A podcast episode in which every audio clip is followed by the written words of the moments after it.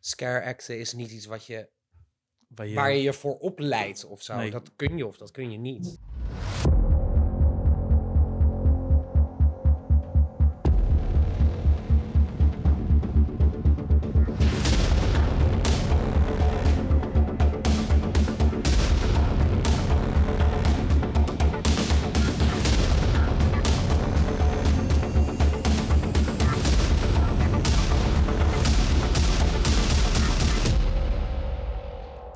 Welkom bij Scarepot, Nederlands eerste scare en Halloween podcast. Ik zit hier vandaag samen met Stefan de Kinderen. En we gaan nu eerst even gelijk beginnen met de pre-show nieuws. Het Scare Event heeft een nieuwe datum gekregen, namelijk zaterdag 2 mei. Ben jij er ook bij? Bestel dan nu je kaartje op www.scareevent.nl. Heb je al gestemd voor de Scare Awards publieksprijs? Ga dan nu naar www.scareawards.nl en stem op je favoriet. Heb je nieuws voor Scarepot? Neem dan contact met ons op via scarepot.nl slash contact of stuur een berichtje naar 0647 648 666. Het is vrijdag de 13e. Het wordt tijd om de shortlist bekend te maken van de juryprijs van de Scare Awards. De Scare Awards worden uitgereikt op zaterdag 2 mei tijdens het Scare Event. De jury heeft een aantal prijzen in een aantal verschillende categorieën. Als eerste is de categorie Best Concept. Welk event heeft het meest originele concept de afgelopen jaren gedaan? De genomineerden in deze categorie zijn Horizon, Toverland Halloween, Halloween Friday Nights, Honig Halloween Nights en Freaky Nights. De Best Actors. Waar speelden overal de beste acteurs? Wie hebben de beste training gehad? Waar was de inleving het best? Wie gaf de beste scares? Genomineerd in deze categorie zijn de Halloween Friday Nights, Scare Me, Screams, Horizon en Toverland Halloween. Best Make-up. Bij welk event was de make-up en de griem het beste de afgelopen jaar? De genomineerden in deze categorie zijn The Hound of, Toverland Halloween, Scare Me, Horizon en de Halloween Friday Nights. Dan gaan we een beetje buiten onze grenzen van Nederland en gaan we kijken naar de Best European Event. Welk event buiten onze grenzen en om ons heen is het meest opgevallen het afgelopen jaar? Genomineerden in deze categorie zijn Halloween Horror Fest in Movie Park Germany, Traumatica in Europa Park, Halloween Walibi van Walibi Belgium, Bobbejaanland Halloween Bobbejaanland en de Halloween Wochen van das Gruselabyrinth bij Botrop. En dan komen we bij de laatste twee grote prijzen, namelijk de Best Maze Welk evenement had het beste spookhuis en welke was het? Voor elk park is maar één meest genomineerd. Laten we beginnen. Horror Hotel Screams, Writers Block Scare Me, Below Halloween Fright Nights, Fear the Woods Toverland en The Raven's Nest van de Horrorzone. En dan komen we bij de belangrijkste award, Best Event. Wat was overal het beste event van afgelopen jaar? De genomineerden zijn Scare Me, Toverland Halloween, Screams, Halloween Fright Nights en de Horrorzone. Wil je alles nalezen? Kijk dan nu op www.scareawards.nl of op onze social media. Daar staan alle awards en de shortlist nog een keertje. En wie gaat winnen, dat weten we op zaterdag 2 mei tijdens de uitreiking op het Scare Event. Ik ben benieuwd wie er allemaal, hoe iedereen gaat reageren op de nominaties. Ja, spannend. Zijn er een me. paar dingen jou opgevallen? Eh, nou ja, kijk, je kan er natuurlijk niet omheen eh, om de Walibi Halloween Fright Nights. Het is het, eh, het eerste en grootste evenement van Nederland. En ze doen het al jaren zo ontzettend goed. En eh, ik ben totaal niet objectief over de Halloween Fright Nights, want ik heb er ook gewerkt. Mhm. Dat is waar ik ben gestart, waar ik ben begonnen. Zoals een heleboel van ons. Ja, ik denk bijna iedereen wel. Ehm Horrorzone natuurlijk ontzettend verdiend, zo hard gewerkt. eh, en ook weer zoveel nieuwe, nieuwe, bekende, of nieuwe onbekende namen voor mij. Ik ben er al een tijdje uit ondertussen. Mhm. Ik eh, heel lang in een ander land, in een ander pretpark heb gewerkt. Ja. Ehm, maar nee, ja, spannend. Het, eh, het, blijft een, eh, het blijft een interessante wereld, die hele scare-wereld. Ja, en ik vind, als ik ook kijk naar wat we met de jury hebben gekeken, denk ik ook wel dat de categorieën heel ruim verdeeld zijn. Dus je ziet sommige events die in bepaalde categorieën heel goed scoren. In andere categorieën zie je ze niet, misschien niet terug. Maar wel op het punt waar je ziet dat hun kracht ligt, daar scoren ze ook goed in de nominaties. Ja, absoluut. En eh, ik denk ook dat het belangrijk is eh, om de ver- verschillende categorieën, omdat ze zo anders zijn.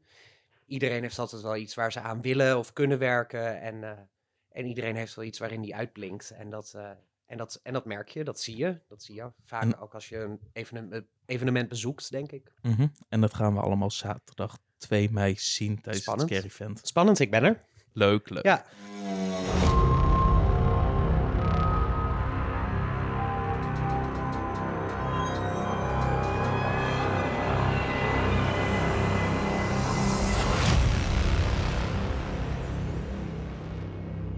Nu dat we toch aan het praten zijn, Stefan, stel je eens even voor voor de mensen die je niet kennen. Ehm, ik ben Stefan. Stefan der Kinderen. Ik ben 33 jaar en ik woon in Amsterdam. Ik ben eh, sinds 2007 aan het werken in de entertainment sector. Mhm. En dus ook eh, in, de, in de Halloween sector. Eh, ik ben afgestudeerd als musical performer aan het conservatorium. Ja. En van daaruit heb ik heel veel leuke dingen mogen en kunnen doen. eh, zowel op het podium in een grote musicalproductie.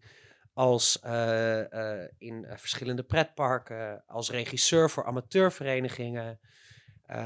als productie voor bepaalde evenementen. Ik heb niet stilgezeten de afgelopen, afgelopen 13 jaar. Oh, leuk, 13. 13. Weer 13. 13 Ja, vrijdag komt op 13e. vrijdag de 13e uit. Ja, ja, ja. Het zijn 13 jaren al bezig in de industrie. Ja, jeetje, ik word oud. Wij allemaal. maar een mooi bruggetje is gelijk van ja, we hebben het over 13, je hebt het over 13 jaar geleden. Hoe ben je toen in de Halloween-wereld terechtgekomen? Ja, heel erg per ongeluk eigenlijk. Ehm, Dus je was nooit echt een Halloween-fan? Of... Nee. nee, ik had nog nooit iets met Halloween gedaan. Eh, ik kende het wel soort van. Ik had er wel eens van gehoord, maar Mhm.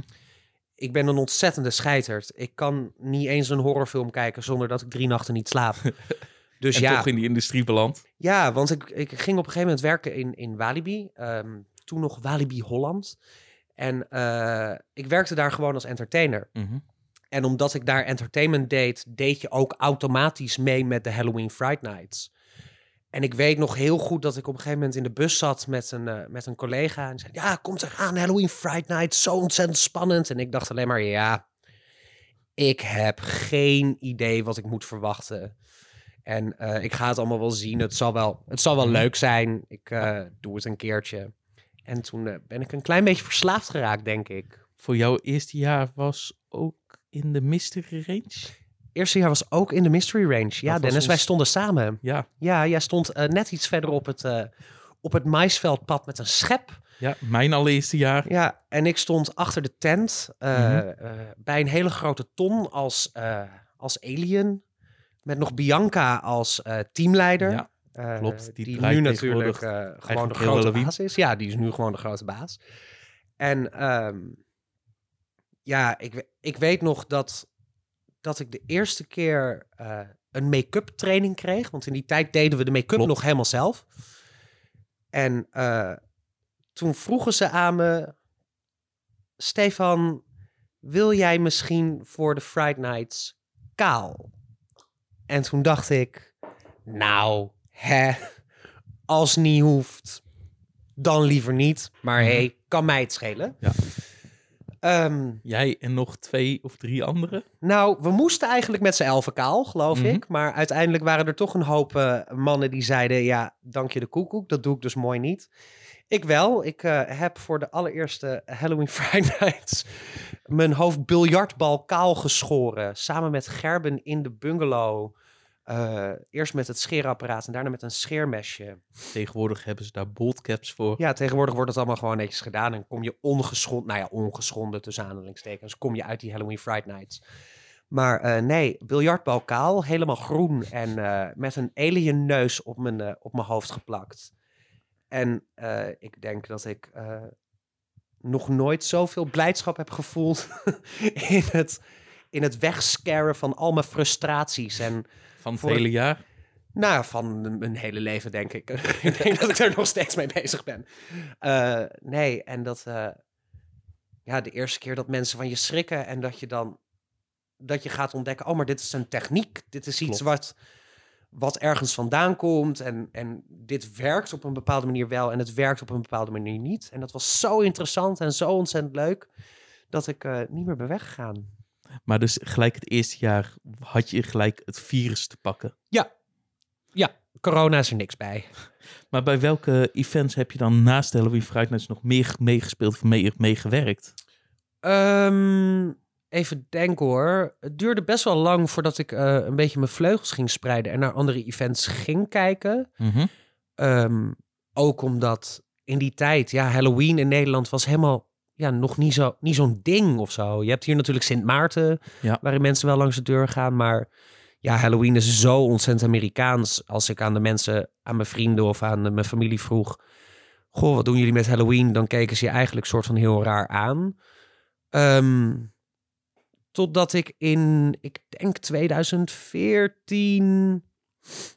eh, gevraagd werd door een zekere Dennis van Breukelen Mhm. eh, eh, om eh, mensen bij eh, Horror Nights een scare training te geven. Dat was een, een nieuw, een, eigenlijk een losstaand eh, nieuw horror evenement in Nederland.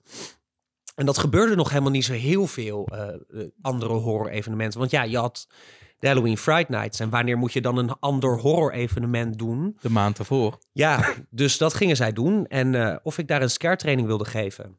Dat is het tweede jaar geweest volgens mij. Ja, is jullie tweede jaar geweest. En mijn toenmalige partner, eh Juri, die, eh, die deed daar altijd techniek of die bouwde daar dingen. En, ehm, en ik was wel op bezoek geweest, ook het jaar Mhm. ervoor. En toen dacht ik, weet je, laat ik het gewoon doen. Laat ik gewoon een paar dagen uittrekken om die mensen iets meer mee te geven dan je staat hier en dan roep je boe. Ja. En ehm, ja, dat beviel eigenlijk zo ontzettend goed dat ze daarna hebben gevraagd, eh, nou ja, jullie hebben gevraagd of ik eh, wat meer wilde doen voor het evenement. Mhm. Ehm, en toen ben ik eigenlijk de algehele ehm, artistieke productie op me Klopt. gaan nemen. Ehm, Schrijven. het schrijven En de van de, het schrijven en de, van, en, eh, van de scripts en de regie. Het concept uitdenken. Iets wat ik heel belangrijk vind, is storytelling. Mhm.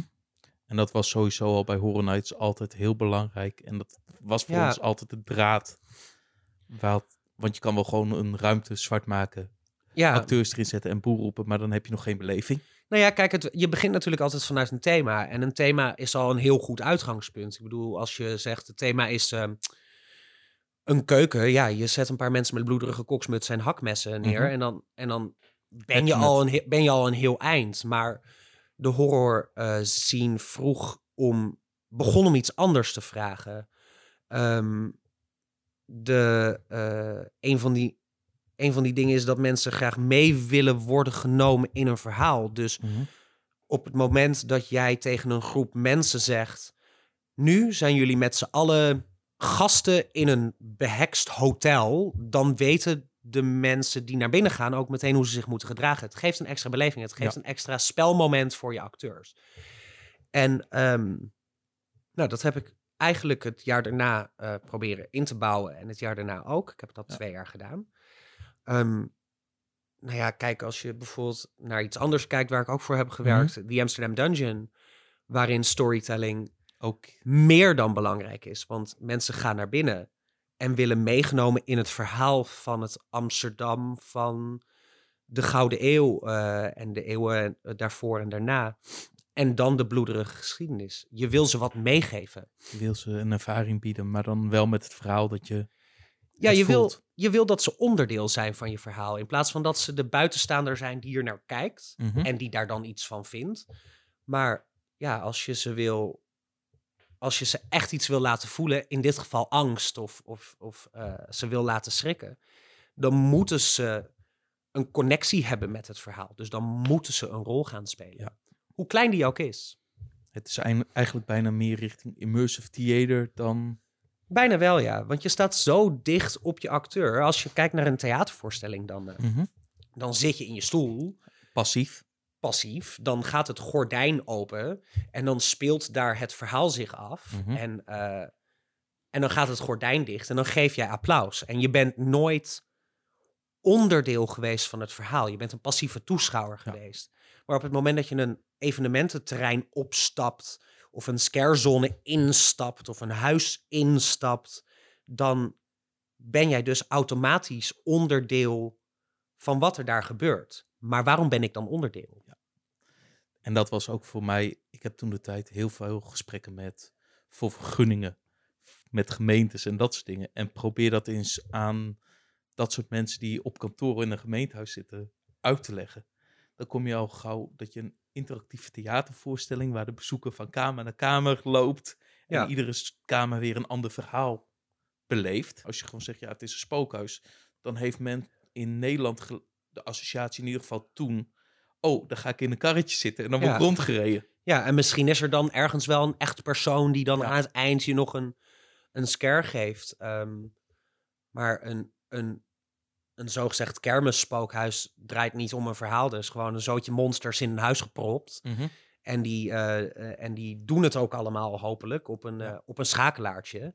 Maar hier werk je met mensen, zowel met je acteur als met je, met je bezoeker. En ehm, zeker als je iets aan het regisseren bent, tegen mijn spelers kan ik van tevoren zeggen: jij speelt deze rol. Dit is jouw onderdeel in het Mhm. verhaal.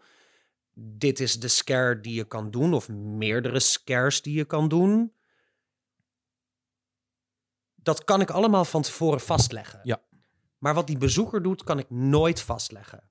En op het moment dat ik de bezoeker in ieder geval een kader bied, Van de regels van de game weten hoe ze mogen, hoe ze moeten acteren. ja, dan gaat dat eigenlijk altijd al een beetje vanzelf. Ehm, als je kijkt naar een spookhuis wat we met Horror Nights hebben neergezet, Mist, waarin ze ehm, in het eerste jaar moesten ze op zoek naar de verdwenen liefde van een van de witte wieven. Zeg ik even uit mijn hoofd. Ik weet het verhaal niet meer precies. Het is een tijdje geleden. Wat zeg je? Johanna. Johanna, dat is het. Johanna, dat was ik even kwijt. En Ehm, voor, even voor de mensen intekenen. Dat was een gigantisch veld waar we met bouwhekken en doeken en heel veel witte hekken, waardoor je een, een mist op dat veld het idee had alsof je echt op een veld was waar rook bleef hangen. Ja, en in, in, een, in een bos waarin je, nou ja, eh, Harry Potter is. Je eh, loopt het verboden bos in en er hangt mist overal. Er is een grimmige sfeer, maar alles is wit. Ja. En wat wil je met een, met een spookhuis? Dat het een beetje donker is. Nou ja, Mhm. dat kan niet met wit. Ehm, en toch geef je de bezoeker een lantaarn mee. Heb je een actrice die van tevoren vertelt: Ik ben mijn vriendje kwijt. En jullie moeten hem redden en jullie moeten hem zoeken. En je stuurt ze daarna, maar pas op voor de witte wieven. Je stuurt ze daarna weg. En hun verhaal gaat zich vanzelf wel afspelen. En dan, dat is ook wat je toen hebt gedaan met het verhaal van Sino Evil. Dat was de eerste Hooded Maze wat we in Nederland hadden. ja, Wat mensen misschien kennen vanuit Toverland. Daar hebben ze het ook een aantal jaar gehad. En Scammy heeft het ook nog steeds. Dat zo'n maze, je krijgt een blinddoek op en je gaat er doorheen. ja, Alleen door het verhaal wat daarvoor neer was gezet, werd je gelijk meegenomen. ja. En, eh, en vanaf daar is het ook altijd aan de bezoeker zelf wat ze daar voor de rest mee doen. Het is heel erg vrij en open voor interpretatie. En het maakt eigenlijk niet uit wat ze er zelf uiteindelijk van in hun hoofd van maken. Maar op het moment dat zij er iets van hebben gemaakt, is mijn doel als regisseur in ieder geval bereikt. Ehm, Is het dan heel anders om te regisseren voor zoiets als dit of echt voor op toneel? eh, dat denk ik wel. Sowieso als je voor iets eh, op het toneel eh, regisseert, dan heb je een heel erg vast omlijnd script. Ehm, en je bent veel meer met je acteurs bezig met staging. Er Mhm. komt natuurlijk niemand extra op het toneel die ineens iets doet waar we niet op hadden gerekend. Iedereen is geplaatst op de plek waar die zou moeten zijn. En eh, hier niet, ja, als een bezoeker besluit om achteruit te rennen, ja, dan zul je hem toch weer vooruit moeten krijgen. En dat, dat Want hij moet door hij moet door. of hij moet eruit worden gehaald Ja. als hij echt niet meer verder durft. En een voorstelling, een voorstelling loopt, een voorstelling start en die loopt tot het einde en hopelijk gaat er niks mis. Mhm. Dat weet je het- nooit. Dat weet je nooit, kan natuurlijk altijd. Maar hè, je hoopt dat er niks misgaat. Maar dat heb je allemaal Dat heb ik allemaal in de hand en dat heb ik allemaal onder controle. Maar een bezoeker met een scare-evenement heb ik niet onder controle. Zowel als acteur niet, als... als eh, Ze lopen als je mazzel hebt. Ja, er zijn trucjes. Er zijn, tuurlijk zijn er trucjes die je Mhm. kan toepassen, waardoor je, De flow bepaalt. ja, waardoor je kan bepalen ongeveer wat denk ik dat de bezoeker gaat doen als ik op deze manier ergens inspring. Mhm. En 9 van de 10 keer gaat het goed. Ja, dat gaat ook wel eens. Net zoals dat als je van voren scaret, dat ze meestal naar achteren gaan. Ja, Allemaal van dat soort kleine... ja. Ja, nou ja, kijk, als je, als je kijkt bijvoorbeeld, wat ik heel goed vind aan een spookhuis als Below. Ehm, afgelopen jaar ben ik daar voor het eerst in geweest. Eh, daar heb je continu het gevoel dat je achterna wordt gezeten door iets waarvan je niet weet wat het is. Nou ja, een monster of een Ja. alien. Of... Maar je hebt continu het gevoel dat er je achterna wordt gezeten. Dus het enige wat je continu wil is Lopen. door. We moeten door. Want straks pakt hij me Ja. en dan ga ik eraan. En je hebt al de mooie afleiding van het water. Ja, ja, Waardoor je aandacht op andere dingen is dan waar komt de acteur vandaan. Nee, je krijgt zoveel impulsen. Je wordt continu geprikkeld met, in dit geval water, maar dat kan met van alles zijn. Met een stroboscooplicht, met rook, met een geluid, met een, Andere acteur. of met een andere acteur. En op het moment dat je daar heel even op gefocust bent en de acteur die jou zou moeten scaren ziet dat, ja, dan ben je het slachtoffer en dan word je gepakt. En dat is heel mooi. En dat maakt ook gelijk een heel mooi bruggetje. Als je dan kijkt naar van, ja, je hebt regie gedaan, maar je hebt ook gespeeld. Ja, Maar wat is nou het grote verschil tussen aan de productiekant of echt aan de spelkant voor jou als persoon? het grootste verschil tussen spelen en regisseren. Ehm, En kan je het nog los zien van elkaar voor jezelf dan? Nou ja, ik kan het niet tegelijk. Ik kan Mhm. niet en spelen en regisseren aan dezelfde productie tegelijk. Ehm, het- als je aan het regisseren bent, ben je zo verantwoordelijk voor zoveel meer dan, dan alleen jij als acteur. Als acteur ben je verantwoordelijk voor je spel en het doel van je spel. En dat is de gast een beleving geven, in Mhm. dit geval bang maken. Ehm, maar als regisseur ben ik en op de veiligheid van de bezoeker aan het letten, maar ook op de veiligheid van de speler. Ja. Maar ook op dingen als techniek of op dingen als decor. Of ja, je hebt De zoveel ervaring. meer verantwoordelijkheden. En als dat allemaal samenkomt, dan krijgt het voor jou als regisseur vleugels. Mhm. Dan kan je daar heel erg fijn, een soort van vijf minuten, misschien wel langer, naar, naar staan kijken en denken: jeetje, Gewoon in een hoekje zo van ja. genieten. dit komt allemaal samen en dat, en dat maken we met z'n allen. Mhm. Ehm, ik vind het ook heerlijk om als regisseur iets aan de spelers te geven. Want ik heb als regisseur de waarheid niet in pacht. Ik zal nooit zeggen, dit is de manier waarop het moet. En zo werkt het, want ik heb het zo bedacht. En, en eh, daarom moet jij het op deze manier doen. Er zijn 4000 wegen die naar Rome leiden. Dus dat weet je, zit zoveel meer op één plek dat hij Ja. het beste gevoel krijgt van de plek. ja, Maar het moet wel binnen de kaders van het verhaal passen. Uiteraard, uiteraard. En daar ben ik dan als regisseur voor. Ik ben Mhm. verantwoordelijk voor het totaalplaatje. En als acteur ben ik verantwoordelijk voor, eh, voor, de, voor de directe beleving van de bezoeker. En ehm, dan hoef ik eh, me geen zorgen te maken om externe dingen. Dan ga ik in mijn rol en dat is wat ik speel. En dat Mhm. speel ik met of zonder andere mensen.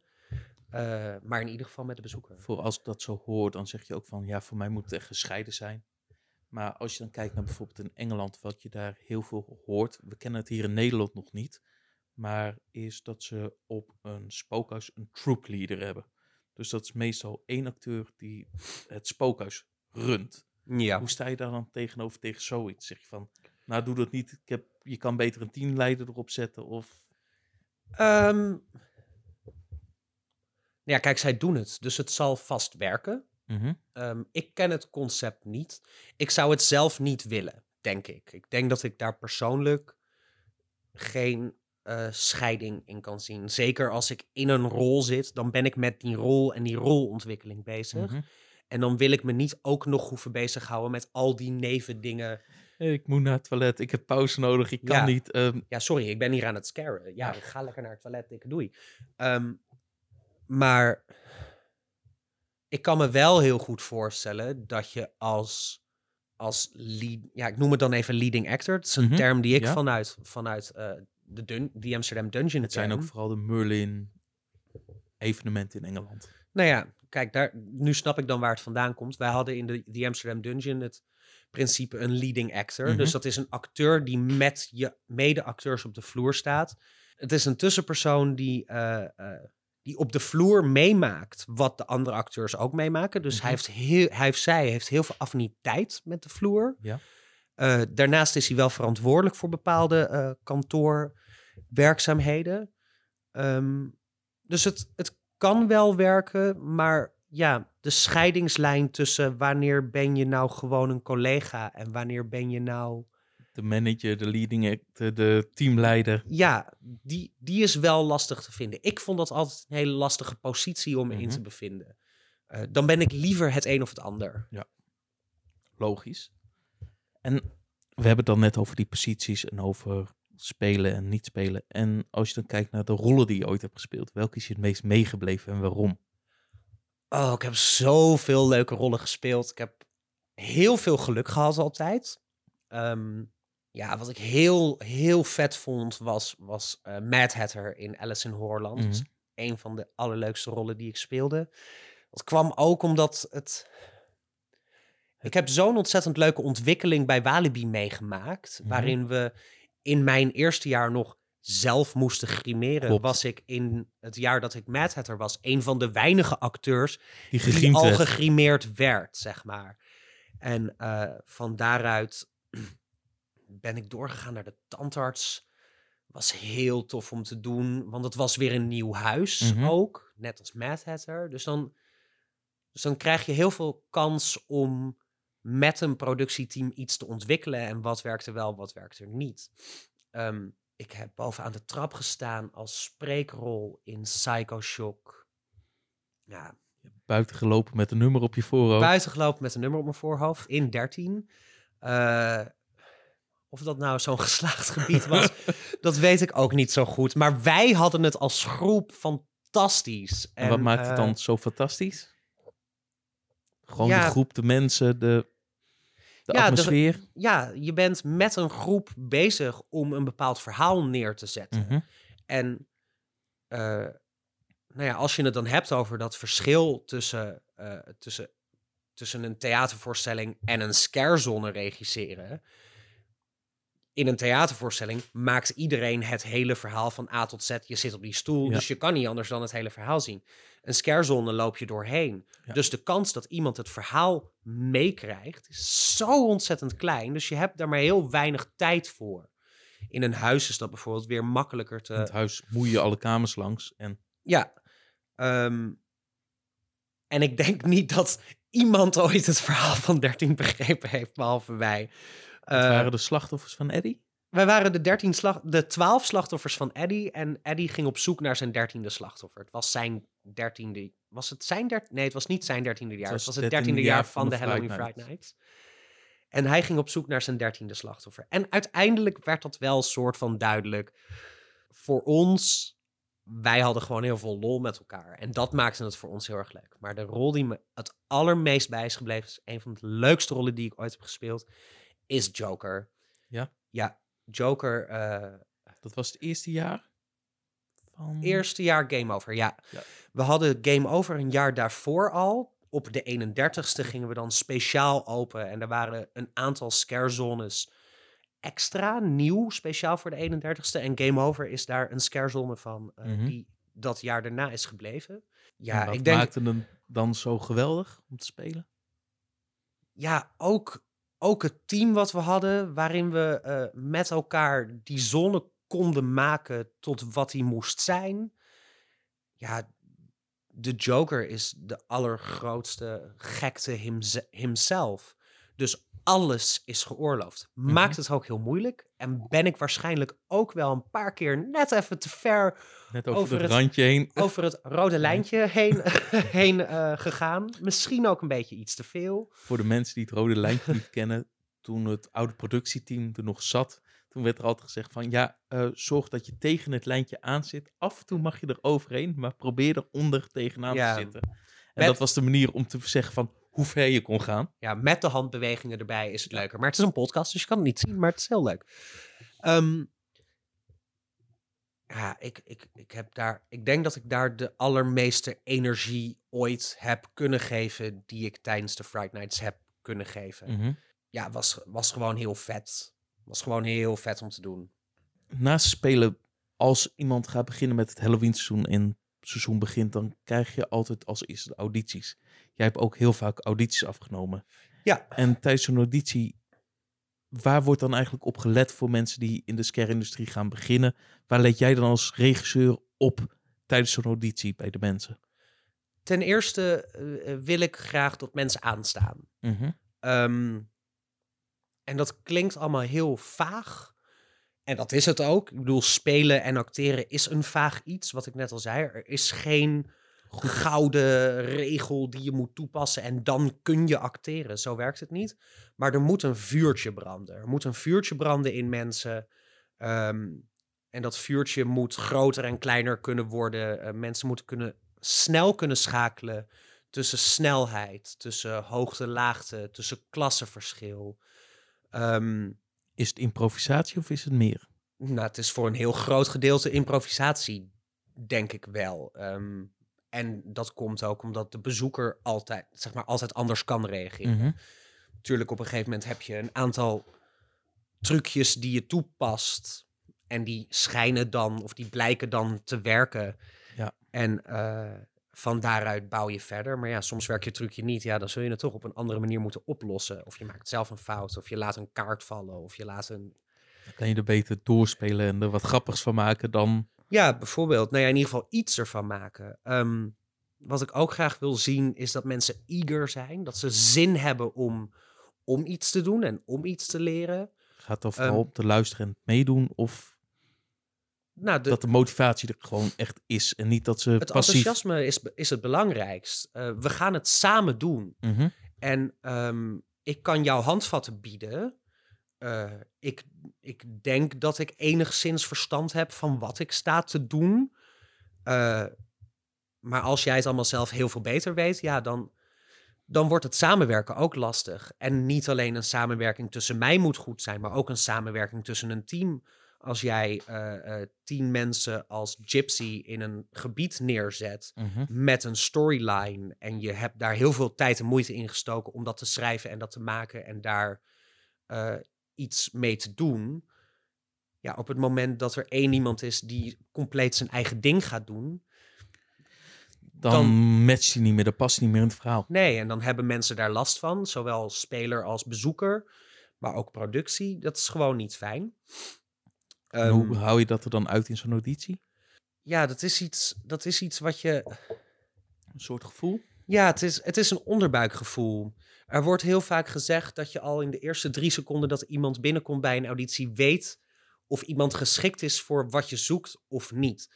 En negen van de tien keer is dat ook zo. Tuurlijk zijn er altijd verrassingen en Mhm. eh, eh, heb je daarin de uitzondering op de regel. Maar ja, negen van de tien keer zie je meteen wanneer iemand een bepaald vuurtje of een bepaald enthousiasme heeft. En dan ga je vanuit daar bouwen. Je begint met wat de acteur jou zelf geeft. En vanuit daar kun je, Kijken waar liggen de grenzen, hoe ver kan iemand gaan? ja, en hoe ver wil iemand ook gaan? Mhm. En wat het allerbelangrijkste is, waar ik altijd op test, is of de zintuigen openstaan.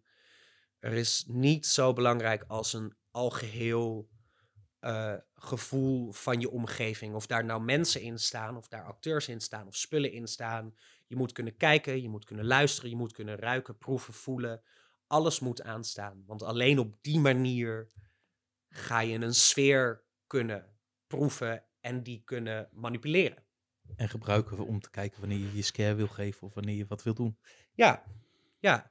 Op het moment dat, dat, eh, dat er iemand langs jou loopt, moet jij binnen een seconde kunnen zien waar je een scare het beste kan geven. Hoe kun je diegene verrassen? En sommige mensen zijn makkelijker te scaren dan andere mensen, maar iedereen is te scare. Iedereen kan schrikken van iets als het maar onverwacht genoeg is. En op het juiste moment. en op het juiste moment. Voor dat, kan ik, dat herken ik wel aan mezelf, aan de keren dat ik zelf speel. Ik ben niet echt een spelspel. Ik ben meer echt een scanner en een timer. timer. Daar ligt mijn kracht.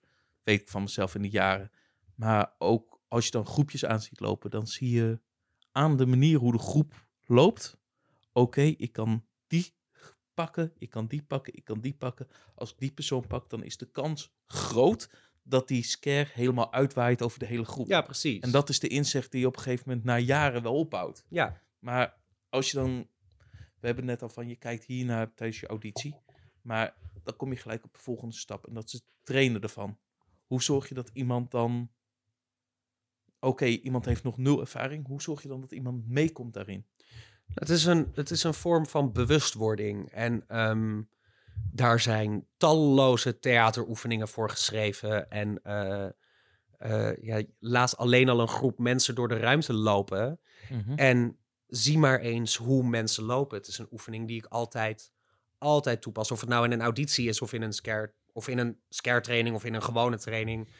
Ehm, mensen lopen op een bepaalde manier. Ze lopen achter hun heup aan, ze lopen achter hun neus aan of ze lopen achter hun borstkas aan. En iedereen doet dat. En ga vanaf daar eens beginnen met overdrijven. En ga vanaf daar eens bijvoorbeeld fysiek transformeren.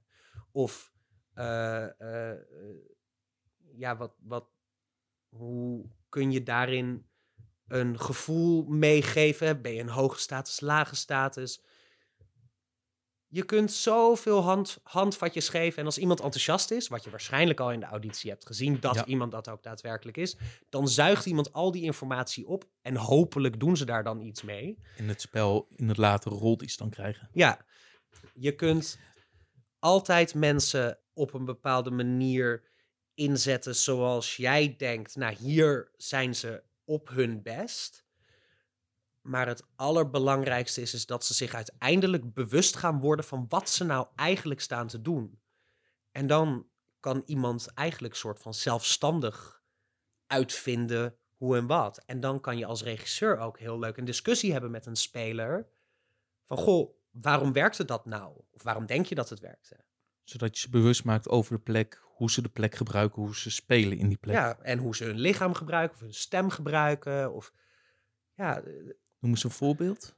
we hebben in het twee, nou ja, in mijn tweede jaar van Horror Nights, of derde jaar van Horror Nights, een spookhuis gebouwd.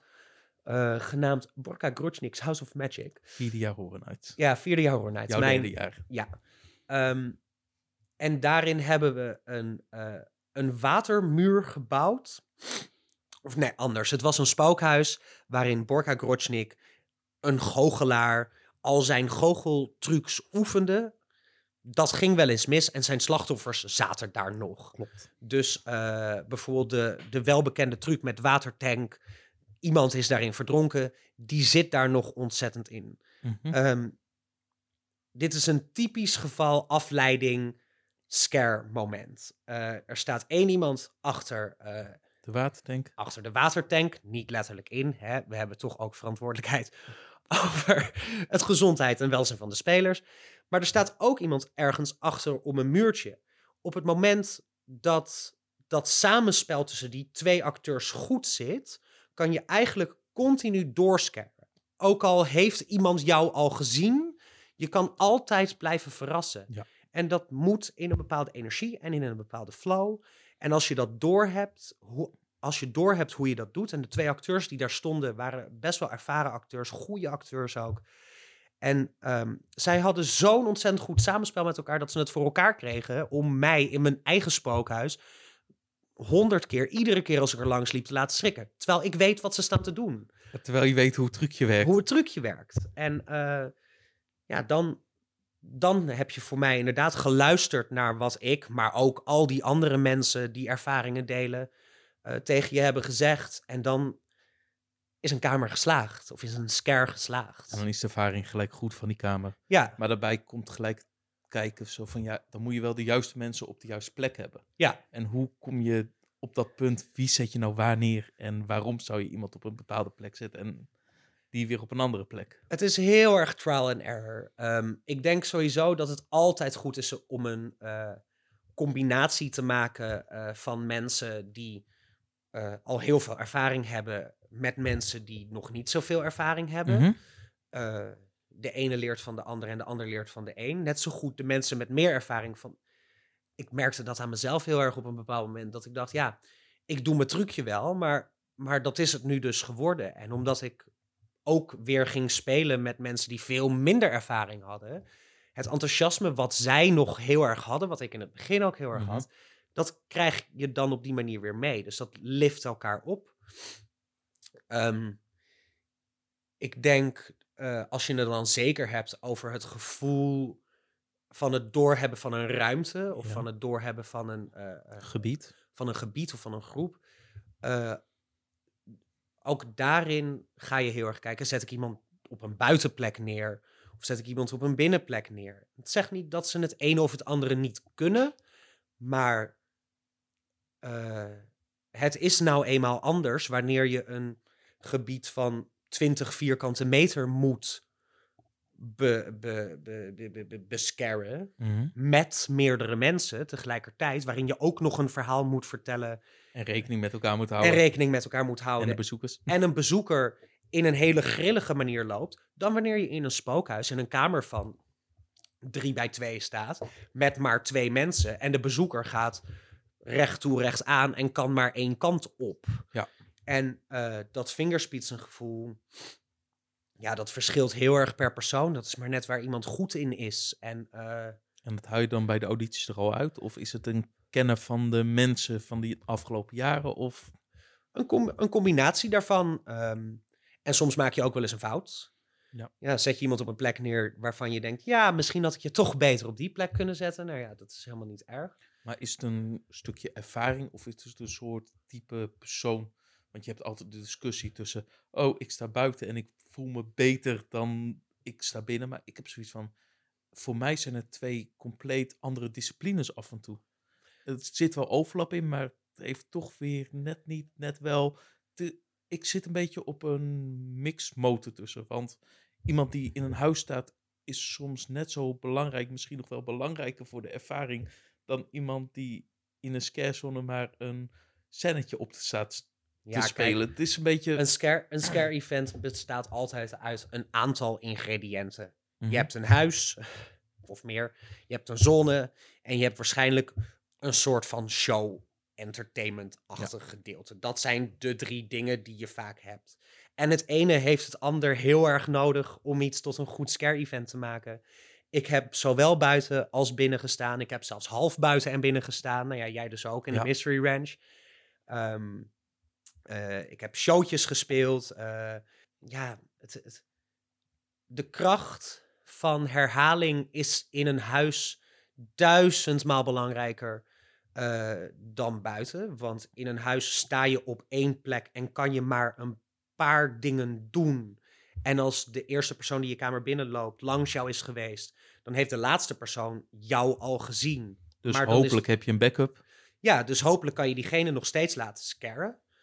Ehm, en in een, in een gebied kun je veel makkelijker. Ik scare jou en ik ben weg en ik ga naar het volgende groepje wat mij nog niet heeft gezien. Ehm, is het ene makkelijker dan het ander? Dat denk ik absoluut niet. Nee, dat is zo'n ontzettend andere, andere discipline van het scaren. Ehm, ja, het is heel grappig, want hier in Nederland wordt een buitengebied heel erg gezien als Staat. ja, als een status. Dus, dus ik mag naar buiten. Dan ben ik dus beter dan de mensen die in de huizen staan. Ja, ik, ik kan daar niet zo heel veel mee, eigenlijk. Dat, ja, dat snap ik niet. Ehm, Omdat je in eigenlijk- Engeland doen ze het andersom Ja. zelfs. In Engeland werkt het, als je eh, nieuw bent, dan ga je naar buiten. En als je pas een, dan ga je pas naar binnen.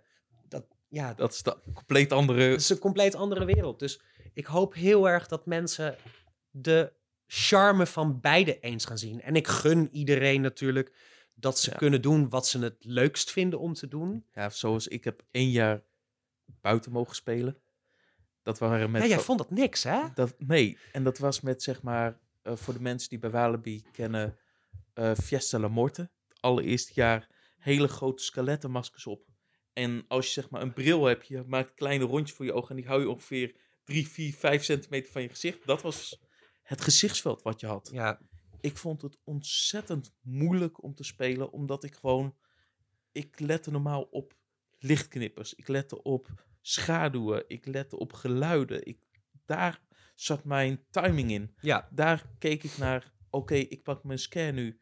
Ik kon gewoon als het moest complete groepen, die pakte ik gewoon. Dat was voor mij geen probleem dus je hebt eigenlijk veel meer structuur nodig in mijn spel. om je spel en je scare tot een goed einde te brengen. En in een buitengebied heb je, nou, je hebt wel wat structuur, maar vrij weinig structuur. In, een binnenge, in een binnengebied, hoor je mij nou, in een, in een huis. huis. En dan ehm, heb ik wel de mazzel gehad dat ik vaak de einde van een spookhuis had. Dus dat betekende dat ik 50 meter of zo spookhuis voor mijn eigen alleen had. ja, dus en dat was gehad. Dat was gewoon mijn eigen speeltuin. En ik kan, ik kan me best voorstellen hoor, dat, dat mensen zeggen: ehm, Ik wil meer ruimte hebben om meer te kunnen doen en om meer. Maar het gaat niet, bij Scare gaat het niet om meer doen. Het gaat om dat ene ding doen. Ene ding, die ene timing, die ene scare, dat ene gillende meisje. Het is echt het moment wat je moet pakken. Ja, en of je dat nou in een huis doet of in een zone doet. Ik speel al mijn rollen hopelijk altijd op de beste manier zoals ik dat kan. En ik maak mijn rollen hopelijk op die manier memorabel genoeg dat mensen naar huis gaan en, en zeggen van nou, kijk, in het geval van een Joker is, is het makkelijk, want dan ben je de Joker. Dan, Dan ben weet je iedereen wie je bent en welk dus dat, karakter. dus dat maakt het al makkelijker. Maar ik wil ook graag die ene piraat zijn die... Nou, er was één piraat, nou, die heeft me zo laten schrikken. Of nou, die tandarts daar. Of die ene zombie. Jeetje, ik heb zoveel rollen gespeeld. Zo leuk. Maar dan kom, maken we gelijk een mooi bruggetje. Waar ben je dan in al die jaren het meest trots op? Oh. En mag ook productiedingen zijn en mag van alles zijn. Niet Nou, ik kan, mee. ik, kan geen, ik kan geen losstaand eh, eh, moment eh, zeggen waar ik- dat ik denk, nou, toen, toen voelde ik me echt heel trots. Ik ben trots op alles wat ik doe, want, want ik wil alles doen op de meest perfecte manier zoals ik het kan doen. Mhm. En als mijn teamleider of mijn eh, manager, maar ook een normale bezoeker naar me toe komt met: Jeetje, ik heb zo van je genoten. Ja, dan ben ik al trots genoeg. En dat er zullen vast momenten zijn. eh, dat, eh, maar nee, ik kan, even, ik kan niet zo ontzettend een, een, een, een, een losstaand moment noemen, denk ik. Nou, wacht, nee, mis- misschien is het eh, eh, in ons in mijn eerste jaar Horror Nights als regisseur, dus Mhm. het derde jaar Horror Nights, eh, toen hadden we een pre-opening Ja. op de eerste vrijdag. En er mochten alleen genodigden komen en niks deed het. Alles was nog nat en we waren er helemaal niet klaar voor. Dat- Maar we gingen het maar doen en YOLO. En Dat had te maken met, we hadden opeens een week, of een week minder opbouwtijd. ja, ik weet niet meer wat de reden was. ik weet dat ik gestrest was en dat ik alleen maar dacht, huilen, waarom doe ik dit in godsnaam? Daarna, aan het eind van de dag, al die blije koppies van zowel de bezoekers als de spelers. Van yes, we hebben het neergezet we hebben het met z'n allen gedaan. Ja, dan word ik wel heel trots. Dan, eh, Terwijl we aan het begin van de avond nog zoiets hadden van, oeh, gaat dit goed komen? ja, ja, het heeft zeker. eh, ik denk dat ik eh, een soort van tien jaar eerder dood ga. Omdat ik ooit de Horror Nights heb geregisseerd. Maar nee, eh, zonder dolle. Nee, maar dat, dat zijn wel momenten dat ik heel erg trots ben. Of dat als, ja, of als een Halloween weekend weer eh, eh, voorbij is. En dat ik gewoon weer een heel weekend heb staan knallen. En dat, ja, gewoon als ik een goed gevoel heb van binnen. Als ik een goed gevoel heb, dan ben ik trots. Dat is het allerbelangrijkste. Ja, En aan de andere kant, je grootste blunder die je ooit begaan bent. Ja, god. Grootste blunders. Ehm, Hoeft er maar één te zijn, hè? ja, I know. Het kan een scare zijn die fout zijn, is gegaan. De allerleukste scare die ik ooit heb gehad. En eh, ik wil graag Mhm. dat Alice Muis hierop gaat reageren. Want anders gelooft niemand dat dit gebeurd is. Dat is een beetje als mijn waterverhaal in Mexico toen. Jouw waterverhaal in Mexico, ken ik dit? Ehm, dat ik iemand in Fiesta La Morte in de fontein heb gekregen. Oh ja, ja. Ja, nee, nee dit, is, dit is nog bizarder. Ik scaarde een jongen van, nou, ik denk een jaar of 17, 18. Mhm. En deze jongen trekt zijn broek naar beneden. Wat? En staat daar in zijn onderbroek. En dat was het. Wel, wanneer... wa- Dit was in eh 13. Dit was in 13. En Dus voor het reuzenrad bij Walibi iemand die gewoon zijn broek helemaal naar ja, beneden naar, zijn trekt. beneden, naar beneden heeft getrokken. En, en ja, toen ben ik maar doorgelopen. Ja, wat moet je? Weet je, je, de- je- mensen hebben altijd bepaalde reacties. Ze Maar dat is- vluchten of ze, of ze... Flight, fright, Ja, er zijn be- de bekende... de, drie, de drie even flight, freeze or flight. eh, fight, Fight, freeze. or flight. Ja. Ehm, Maar daar zit geen trek mijn broek naar nee, beneden. trek mijn broek naar beneden. Nee, Alice Muis, alsjeblieft, als je dit hoort, als je hier naar luistert, comment even. Want anders gelooft niemand me dat dit gebeurd is. Ik keek haar ook in de ogen aan op het moment... Ja, ja je, kan er, je kan er helemaal niks mee. Of nee, je Nee. kan er niks mee. Ja, wat moet je ermee? ja, diegene trok zijn broek naar beneden. Zo kom je ook eens een keer wat tegen. Ja, Never a dull moment. nee, zeker niet. Nee, nee, scare is eh, een eh, meewerken aan een scare event is never a dull moment. Eh, en als je een seizoen opnieuw zou mogen beleven, welke zou dat zijn en waarom? Ja, het spijt me Dennis, maar ik moet dan toch echt Horror Nights 2016 zeggen. Dat is het laatste jaar? Dat is het laatste jaar, ja. Ehm, toen ik werd gevraagd om de Horror Nights te gaan regisseren, toen heb ik gezegd, dat is goed, maar dan krijg je me ook wel volledig. dan gaan we het doen zoals ik denk dat we het moeten doen. Ja. En daar was iedereen akkoord mee, totdat niemand daar eigenlijk meer akkoord mee was.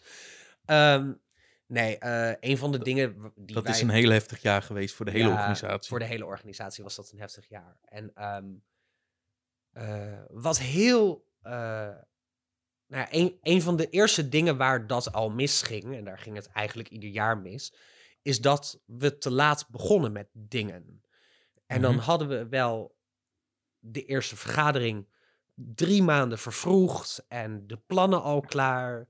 En dan duurde het gewoon heel lang voordat iedereen ging ondernemen wat hij moest doen.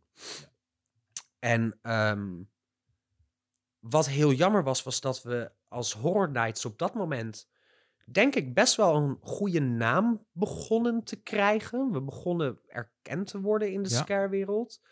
Ehm, Zowel nationaal als internationaal. ja, en we hadden een heel goed concept. Dat concept klopte. Er de was een- gypsies. ja, eh, de, de Gypsies are in town. Eh, we konden een spookhuis hergebruiken, dus daar hoefden we niet zo heel veel meer aan te doen. Nou, misschien een klein beetje storyline hier en daar. alles. Hier en daar. Eh, er waren goede nieuwe ideeën. We konden een goede PR-molen starten. En op de een of andere manier. En daar zal iedereen zijn mening over hebben. En daar zal ik absoluut niet veel over uitweiden. Stortte dat volledig in elkaar. En eh, we hebben het evenement gedraaid. En dat ik ben was een, dat nog is een wonder. ja, en ik ben ook nog steeds trots op dat evenement en dat we dat hebben gedaan. Maar god, het heeft me een rib gekost, zo ongeveer. Ja, Eh, ik kan me nog een vergadering met jou hier in de tuin herinneren. Dat de twee van de producties zoiets hadden een maand voor het evenement. Ehm, we stoppen ermee. we stoppen ermee, zoek het Ja. uit. En dan in de hoop dat je dan kan overnemen wat zij hebben gedaan. Maar blijkbaar Was er nog niks? was er nog helemaal niks. Dus dan, dus dan denk je als productieleider dat dingen gebeurd zijn. En dan kan je eigenlijk from scratch beginnen. En waar ik het net al over had, als, als regie en productieleiding heb je 20.000 dingen waar je aan moet denken. Dus als je een ander persoon op een bepaald Taak, iets. een bepaalde taak zet, dan hoop je dat diegene dat dan doet. Want dan kan het uit jouw hoofd. En dan moet je het wel controleren maar dan en kan je het in de gaten loslaten. houden, maar dan kan je het in ieder geval loslaten. Nou, en toen kregen we in plaats van de vijf petten die we al hadden, hadden we ineens allemaal vijftien petten op. En daardoor ook overal mening over allemaal. Ja, ja. En ehm, uiteindelijk hebben we gelukkig toen een aantal eh, hele goede nieuwe mensen kunnen aantrekken. Ja. Om ons te helpen binnen dat productieteam. En ik ben nog steeds heel erg van mening dat met het team waarop we uiteindelijk dat jaar Horror Nights hebben gedraaid, we een- echt een heel sterk team hadden. En een hele vette productie hebben neergezet. En een hele vette productie hebben neergezet. Maar het was op. We konden niet meer. Iedereen we wilden was- ook niet meer. Iedereen was kapot. Ja, als er iemand al zei... Goh, Horror Nights 2017... zei eigenlijk iedereen nee. Nee, Nee. en ik had al aangegeven tijdens de eerste avond van het evenement, ik stop ermee hierna. Mhm. En ik draai dit evenement nog tot op mijn volle kunnen. Eh, maar als ik, als ik iets over zou mogen doen, Zal dat jou zijn?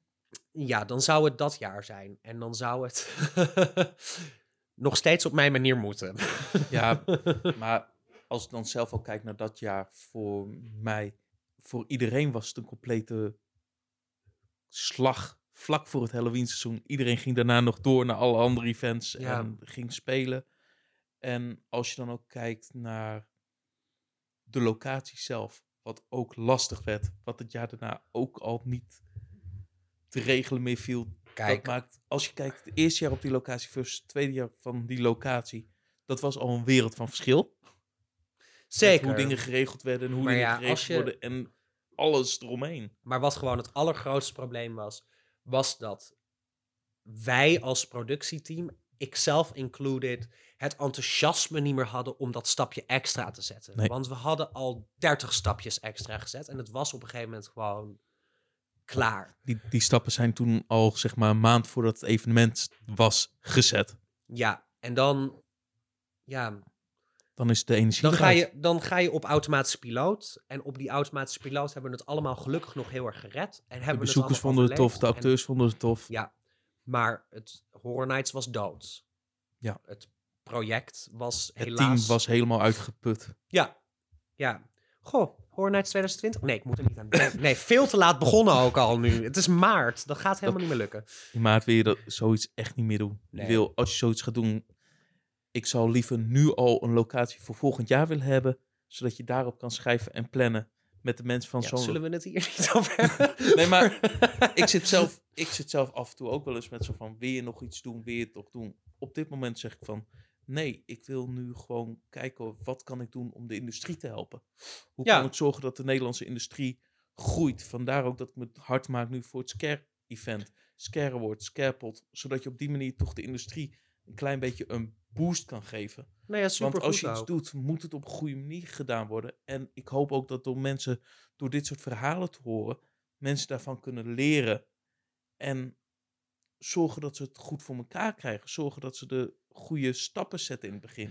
Ja, nou ja, en, en het is ook iets wat de industrie heel erg nodig heeft. En het is ook iets wat de industrie heel erg verdient. Want ja, weet je, de- je kunt met een eh, masker op en een beetje bloed op je gezicht toch makkelijk iedereen om een hoekje. Nee, dat is het niet. Er gaat zo ontzettend veel om en er zijn zo ontzettend veel gepassioneerde mensen die hier verstand van hebben, die eh, eh, zoveel die ideeën hebben die overlopen. Het kan zo'n grote industrie zijn. En er zijn zoveel verschillende disciplines die je Ja, hebt. en, en nu wordt het allemaal maar. eh, ik denk, ik weet niet hoe dat zit hoor, tegenwoordig in de, in de industrie, want ik ben er al een tijdje uit. Ehm, maar toen ter tijd was alles vrijwillig. Iedereen altijd overal, overal vrijwillig. eh, behalve de Halloween Fright Nights. Natuurlijk gewoon het grootste evenement wat we hebben. Daar wordt iedereen betaald. Ik weet niet hoe dat nu nog zit. Maar het is natuurlijk gewoon eigenlijk heel erg gek. Ja. Dat iedereen dit soort dingen maar vrijwillig moet doen. Omdat er anders geen industrie is. Nee. Het is alsof je aan een bakker vraagt of je zijn brood mag hebben zonder daarvoor te betalen. En ehm, Voor, om dat voor elkaar te krijgen, zou je meer bezoekers op een evenement moeten trekken. Zodat je ook alles kan betalen. Maar, niemand, maar niemand werd uiteindelijk betaald. En uiteindelijk is dat natuurlijk helemaal niet waarvoor je het doet. Iedereen die in de entertainmentindustrie gaat werken, die gaat er niet in omdat ze groot geld willen verdienen. Dat is hier niet te vinden. Maar je hebt wel je huur, je hebt wel je eten, je hebt je drinken, je wil Ja, kunnen leven. Weet je, wa- waar ik het net al heel even over had voordat we begonnen. eh, als ik een poster ergens voor moet maken voor een amateurproductie, dan doe ik dat echt met alle liefde. Want ik vind dat ook leuk om te doen. Maar dat kost me wel bijna een volle twee weken om een goede poster te creëren. En dan heb, is dat ook nog eens iets waarvoor ik niet gestudeerd heb. Nou ja, Mhm. oké. Dat doe ik allemaal met heel veel liefde. Maar in die tijd had ik ook iets kunnen gaan doen waar ik wel mee, geld mee kon verdienen.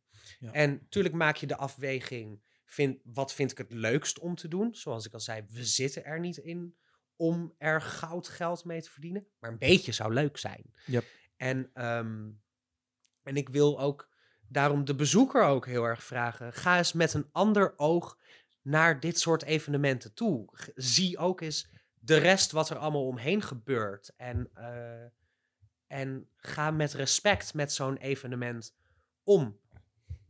Als alles mogelijk zou zijn, wat zou je dan eigenlijk ooit nog eens een keertje willen doen in de scare-industrie? Oh, als alles mogelijk zou zijn. Dus geen problemen voor locaties, geen problemen qua budget. Nee, Gewoon compleet blue sky, alles mag, alles kan. Oké. Ehm, dan zou ik. Ja, wat zou ik niet willen? Jeetje. Je mag er één eh, ding kiezen nu. Als Het alles. kan een rol zijn die je wil spelen, het kan een Nee, nee. Als, als zijn in een bepaald the- thema, het kan een bepaalde scare zijn die je altijd een keer had willen doen. als alles mogelijk zou zijn, dan wil ik een immersieve theatervoorstelling. eh, waarin mensen een experience krijgen die van A tot Z geregisseerd is, maar waarvan de mensen niet weten wat ze te wachten staat. Ehm, en eh, dat ze een ruimte binnenlopen met het idee dat ze ergens naartoe gaan en ze dan compleet verrassen met totaal iets anders. Eh, er zit al heel lang een plannetje in mijn hoofd, maar het, dat is niet alleen mijn hoofd, maar ook van eh, mijn toenmalige compagnon, eh Shade Schoenhagen. Ehm, en dat is een diner op een ghost ship. Heel vet. En eh, hoe we daar toen de tijd over hebben gebrainstormd, wil ik helemaal niet uit de doeken doen. Voor als ik ooit een keertje wel alle mogelijkheden heb om dat te Mhm. kunnen doen. Maar dat het voor zowel acteurs als voor eh, eh, productie, als voor bezoekers, er voor iedereen een totale verrassing is wat er nou gaat gebeuren. Een exclusief evenement. Alles is mogelijk. En weer dan richting de extreme horror of blijf je wel binnen de kaders? Nou, als alles mogelijk is, dan gaan we alles mogelijk maken, toch? Dan, eh, dan wordt het een combinatie van alle horror die je maar zou kunnen bedenken. Ehm, Voor wat zou voor jou te ver zijn? Oh, als, voor mij zou het te ver gaan als mensen eh, heel erg disgusted raken. Ik wil wel dat mensen de deur uitlopen Een met, shock? nou ja, tuurlijk een, een shock, dat mag. En een, een wauw, maar het moet wel wauw vanuit blijdschap zijn. En eh, Niet ik, dat wil ze zich- geen, ik wil ze geen trauma's, eh, ik wil geen trauma's bij mensen eh, bewerkstelligen. Dat, het moet wel leuk blijven. Ja. Het moet wel leuk blijven. En ja, als alles mogelijk is, ja, dan is alles mogelijk, toch? Mhm. Ik, eh, ik heb wel ideeën. Ideeën genoeg, volgens mij iedereen ja, wel. Hoor. Ja hoor. Nou, we hebben al een heleboel dingen gehad over wat je allemaal doet in de scare-industrie. Wat heb je eigenlijk nog meer gedaan? Veel. Heel veel. Ehm, momenteel werk ik eh, bij een escape room hier in Amsterdam. eh, als, eh, als host. Ik werk voor Prison Escape in Breda. Ja, ik ben, ik ben een entertainer in hart en nieren. Entertainment stroomt door mijn bloed. En Mhm. het liefste wat ik wil is mensen een goede ervaring, een fijne avond geven. Dat is een van de redenen waarom ik bijvoorbeeld ook al sinds mijn veertiende in de horeca werk. Ik heb in eh, Disneyland Parijs gewerkt als danser en als entertainer. Even denken hoor, wat heb ik nog meer gedaan? Zoveel. Ehm, heel lang mijn eigen amateurvereniging in Purmerend gehad, waar ik heel veel leuke voorstellingen, waaronder ook een horrorvoorstelling overigens, eh, mee heb geregisseerd. Eh, Echt van alles en nog wat. Ja, Als maar joh, in de entertainmentbranche. Als het maar, als het maar, als mensen maar even de wereld om zich, de echte wereld om zich heen even kunnen vergeten. En ik ze kan meenemen in een, in een andere wereld. eh, dan, en als ze daar dan uitkomen, dat ze denken, ja, fijn. Ik heb echt, ik heb een goede avond gehad. Was leuk. Eh, dan, eh, Dat is voor jou belangrijk. dat is voor mij het allerbelangrijkste, ja. En of dat nou met mijn werk in de horeca te maken heeft, dat mensen, dat een stelletje een, een, een fijne date heeft en een heel diner met Mhm. elkaar heeft gehad. Ja, daar ben ik onderdeel van, hoe je het ook bent of keert. Ja. En ehm, Of dat je nou de goede scare geeft. Of ja, Ja, of eh, eh, eh, Regieaanwijzingen op het toneel. Ja, dus nee, als mensen met een glimlach de zaal verlaten, of het huis, of het evenement, of het restaurant verlaten, dan ben ik blij dat ik daar een klein beetje aan mee heb kunnen werken. Want de wereld is al zo vreselijk. Weet je, laten Ja. we in ieder geval het kleine stukje amusement en entertainment wat we nog hebben, hoog houden en in stand houden. En eh, niet vergeten waarom we dat aan het doen zijn. En dat doen we omdat we mensen blij willen maken. Op wat voor manier dan ook. Dat is het belangrijkste. Ja, En als je dan kijkt naar andere mensen die zeg maar de Halloween-industrie in willen gaan of die iets willen gaan doen, wat zou je die mensen die zeg maar nu nog aan het twijfelen zijn mee willen geven? Ehm, doe het. Gewoon doen. Ga uit je comfortzone en, eh, en stap erin. En ga die wereld eens ontdekken. En eh, eh, wees eager. En, eh, en heb er zin in. En ze, heel veel mensen vragen me wel eens voor tips voor de audities van de Halloween Fright Nights. En dan zeg ik eigenlijk altijd: maak, maak alles voor de volle 150% wat jij wil. Mhm. Want alles is mogelijk. Ja. En wees vooral heel erg jezelf. Of je nou verlegen bent, maar wel heel eager. Of een blaaskaak die al 400% continu geeft. Verstop je niet achter, achter, eh, achter maskers. Want dat is het enige wat je verder brengt. Gewoon doe het, ga doe het doen. Ja, doe het, go for it, 150%. En geniet. Geniet zelf ook. Van alles wat je doet, van Ja. alle events, van Ja, van alles wat je mag doen. Want er zijn zoveel mensen die het willen en zoveel mensen die het uiteindelijk niet doen, omdat ze het niet durven. ehm, of omdat ze niet geselecteerd worden, om wat voor reden dan ook. En jij bent die ene die dat mag doen. En eh, dan kun je zeggen, ja, maar eh, er zijn nog 300 andere mensen die hetzelfde doen als ik. Wellicht, Ja. maar jij ook. En iedereen is daarvan een onderdeel. En iedereen is daarin even belangrijk. Want zonder acteurs geen evenement, zonder productie geen evenement, zonder teamleiders geen evenement, zonder bezoeker geen evenement. Ja, dan kan je. zonder techniek, zonder griem, zonder welke dan ook. discipline dan, ook. al het geld erin pompen en alles neerzetten wat je zou willen, maar dan, Het zijn allemaal schakelaren. ja, als er iemand niet is, dan, dan, dan mis je dus iets. en dat Het is zo'n ontzettende vorm van totaaltheater. Dus eh, ja, geniet ervan dat het mag en dat het kan. En doe het. En doe het. Nou, Stefan, dankjewel. Yes, geen dank. Dan zijn we hiermee ook aan het einde gekomen van deze Scarepot. Mocht je nog vragen hebben of informatie willen weten, je kan contact met ons opnemen via scarepot.nl slash contact. En we hopen jullie graag te zien op het Scare Event op zaterdag 2 mei.